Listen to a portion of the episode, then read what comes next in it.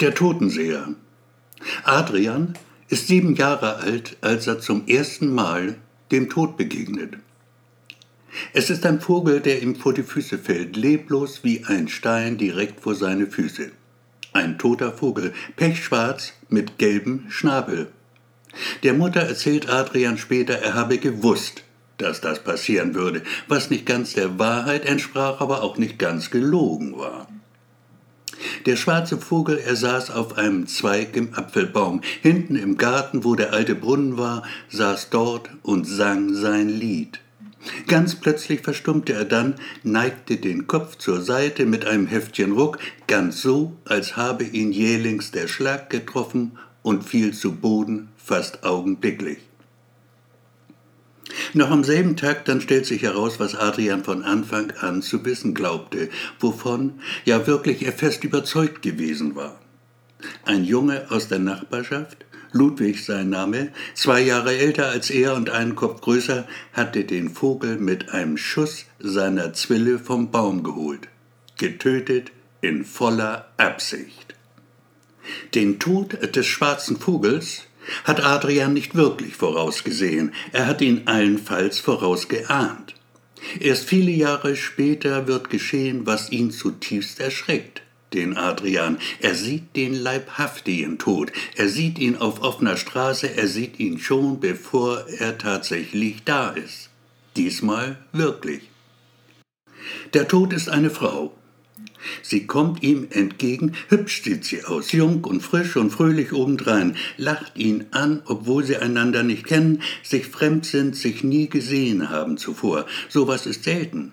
Und umso schöner deshalb, Adrian, er lacht zurück. Natürlich tut er das. Er ist ein Mann, ein Mann in den besten Jahren, den allerbesten, gerade erst 40 ist er geworden. Die junge Frau ist ihm auf Armlänge nahe, da hört er ein Geräusch im Kopf. Es kommt nicht von außen, er hat es im Kopf ganz einfach. Ein kurzes, hartes, metallisches Rasseln. Der Klang einer Ladenkasse aus Großmutters Zeiten. In manchen Läden versteckt in stillen Gassen zumeist findet man sie mit etwas Glück auch heute noch. Bauchige Ungetüme, oft kunstvoll verziert. Das Geräusch hält nur den Bruchteil einer Sekunde an und ist so unwirklich wie das, was er im selben Moment sieht, seine Augen ihm zeigen. Das Gesicht der Frau verändert sich. Zerfließt, als sei es aus Wachs, mit einem Mal wird ein völlig anderes. Man kann es ein Gesicht nicht mehr nennen. Eine Totenfratze schaut ihn an, Knochen nur noch ein Totenkopf. Der schreckliche Anblick erwährt nicht länger als das Geräusch in seinem Kopf. Schon kehrt es zurück, das Gesicht ist alles, wie es vorher war. Mein Gott, was für ein Albtraum und das am helllichten Tag. Adrian schüttelt sich. Einen kurzen Moment lang schließt er die Augen. Als er sie öffnet wieder, ist die Frau verschwunden. Er schaut sich um nach ihr, entdeckt sie ein Stück entfernt am Straßenrand. Den Kopf gesenkt, steht sie da, schickt sich an, die Fahrbahn zu überqueren. Adrian sieht noch das Auto, ein rotes. Es fährt zu schnell, denkt er. Die Frau hat den Fuß bereits auf die Fahrbahn gesetzt, macht einen Schritt, einen zweiten dann. Adrian öffnet den Mund zu einem Schrei, doch er bringt nicht einen Ton heraus und da passiert es auch schon. Der Fahrer versucht noch zu bremsen. Adrian kann sein Gesicht sehen. Entsetzen zeichnet sich ab darauf. Die Frau hat keine Chance. Der Wagen ist einfach zu schnell. Er nimmt sie auf den Kühler, schleudert sie beiseite. Ein paar Meter weit fliegt die Frau durch die Luft, bevor sie aufs Pflaster knallt. Ihr Leben, das Junge, ein viel zu frühes Ende nimmt. Die nächsten Tage verbringt Adrian in einem Zustand totaler Fassungslosigkeit. Immer wieder sieht er das Gesicht der Frau vor sich, dieser fremden Frau, die wenig später tot sein wird. Ein junges, hübsches Gesicht, sprühend geradezu vor Lebenslust, ein Gesicht, das plötzlich, ganz plötzlich von einem Moment auf den anderen zur furchterregenden Totenkopffratze wird.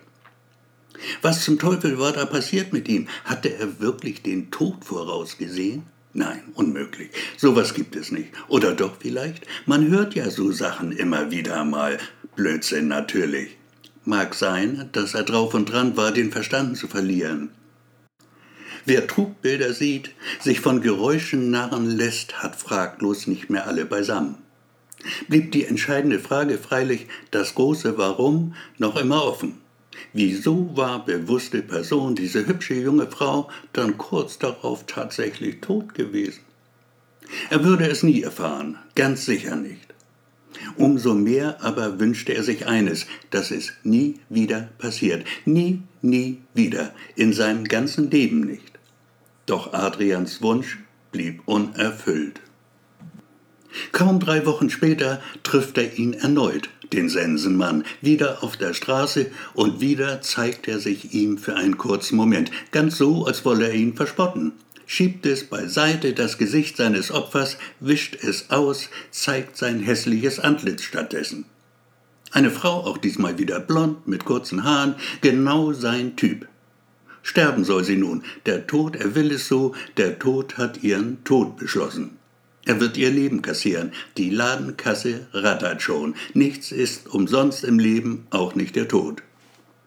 Adrian hat das Geräusch noch im Kopf vermeint es wirklich zu hören.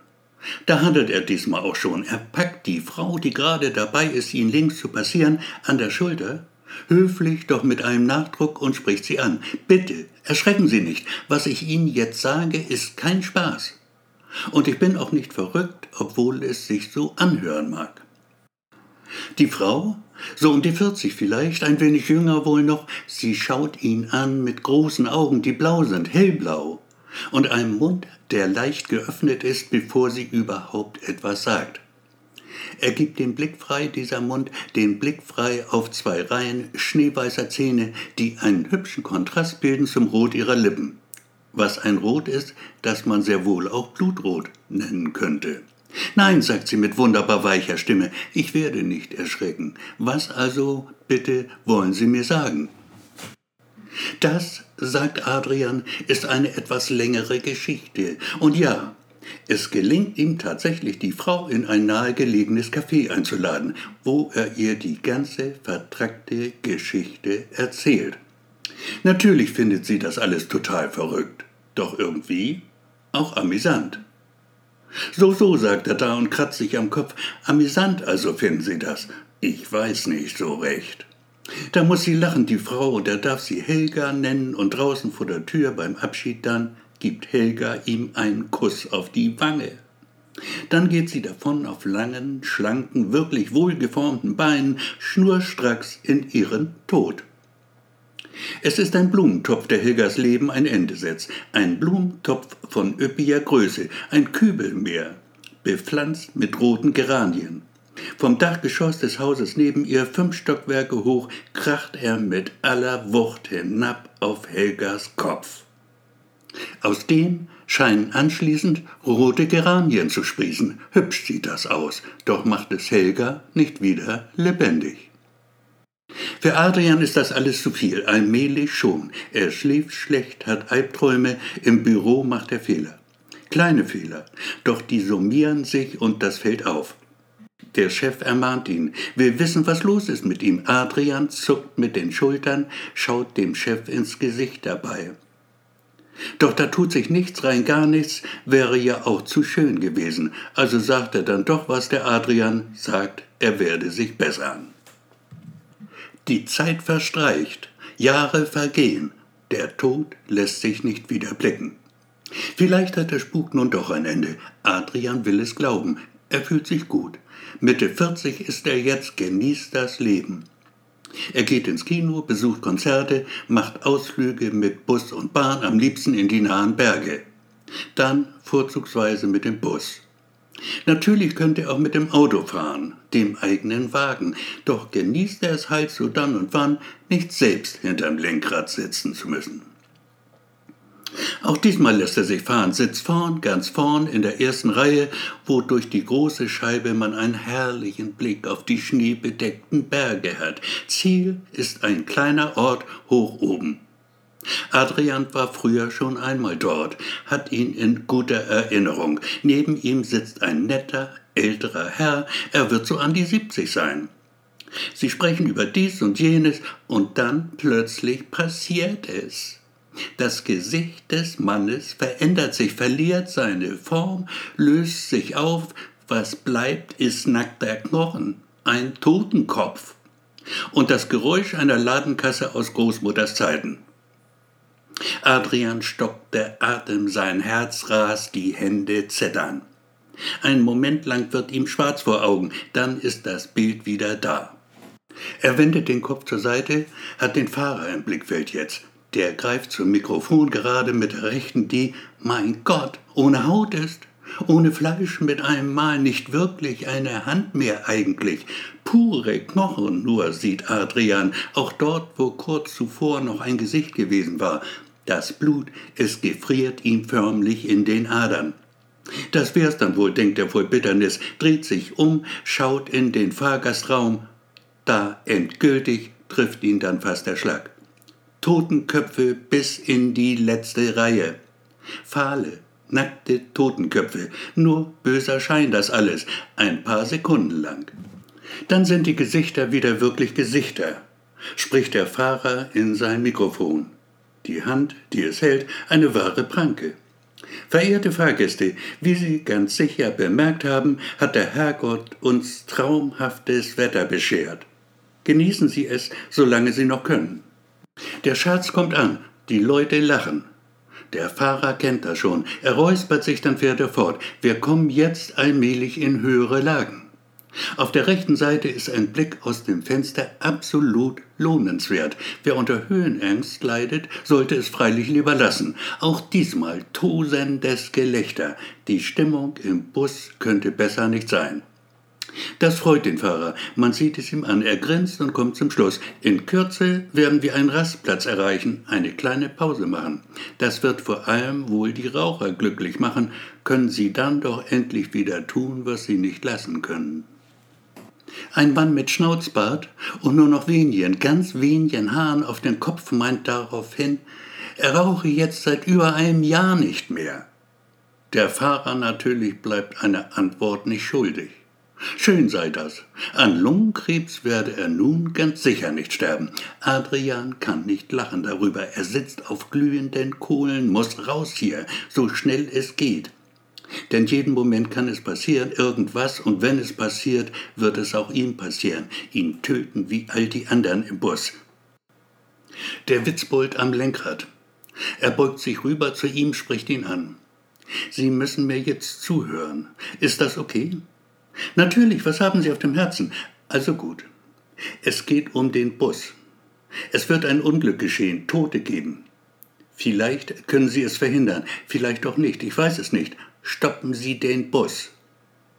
Der Fahrer macht es kurz. Sie sind verrückt, mein Freund. Mehr fällt mir dazu nicht ein. Adrian hat nichts anderes erwartet. Er bleibt ruhig, will nur wissen, wie lang es noch dauern wird, bis sie den Rastplatz erreichen.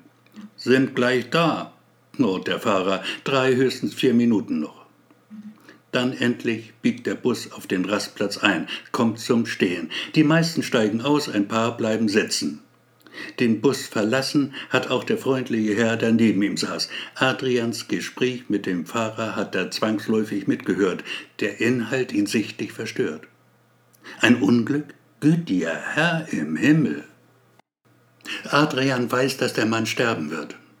Er hat das Gesicht gesehen, den Totenkopf. Was also verfluchte Scheiße, was soll er ihm sagen? Das Erscheinen des Busfahrers, der wütend ist, offenbar die Stimme laut, jeder soll hören, was er zu sagen hat, enthebt ihn der Entscheidung.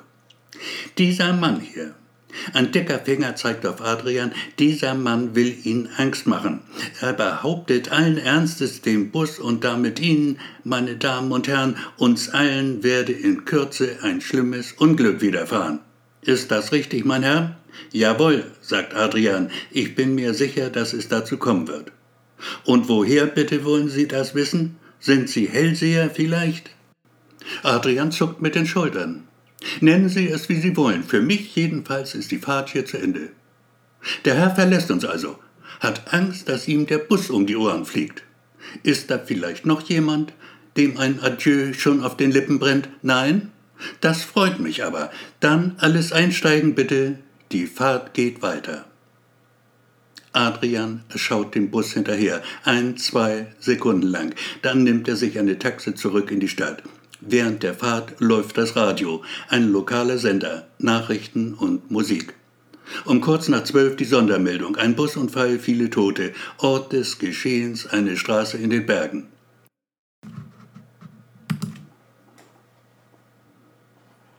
Einzelheiten folgen. Der vollbesetzte Bus war von der Fahrbahn abgekommen, die steile Felswand hinab ins Tal gestürzt, gut 100 Meter tief. Beim Aufprall, dann war der Bus in Brand geraten. Rettungsmannschaften vermeldet der Sprecher, Rettungsmannschaften sind unterwegs. Ganz sicher sind sie das, doch jedermann weiß, es hat seit Tagen geschneit. Die wenigen Zufahrtswege sind praktisch unpassierbar. Adrian schüttelt es. Das Grauen hat ihn gepackt. Tot. Alle tot. Alle. Natürlich. Er hat die Gesichter gesehen. Nur ihre Leichen wird man finden. Das, was die Flammen übrig ließen. Der Fahrer. Er räuspert sich, will reden. Er sagt, schlimme Sache das. Und erzählt von dem Ehemann seiner Schwester, seinem Schwager, also, doch er nennt ihn nicht so, spricht vom Ehemann seiner Schwester. Der sei auch in dem Bus. Gerade erst habe er sich das Rauchen abgewöhnt, was ihm nicht leicht gefallen sei. Nein, ganz gewiss nicht. Doch er habe es geschafft und jetzt plötzlich das. Oh ja, könnte er nun sagen, der Mann mit dem Schnauzbart, Ihr Schwager also. Sie müssen wissen, auch ich war in dem Bus. Okay, und dann? Es würde Fragen hageln. Vor allem diese. Wieso war er jetzt hier? Was sollte er sagen da? Die ganze schaurige Geschichte erzählen? Nein, das dann lieber doch nicht. Wozu auch? Es würde nichts ändern an dem, was geschehen ist. So beließ er es halt, was den Schwager betraf, bei einer Bekundung wirklich ehrlichen Mitleids. Gepaart freilich mit einer Phrase, die einer Lüge gleichkam. Vielleicht, sagte Adrian, vielleicht hat er das Unglück überlebt.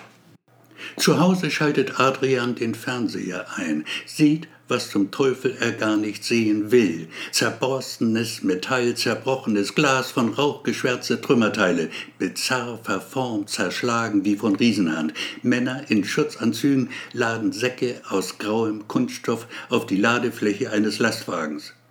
Die Säcke sind circa zwei Meter lang. Sie haben vier Halteschlaufen und einen Reißverschluss über die gesamte Länge hinweg.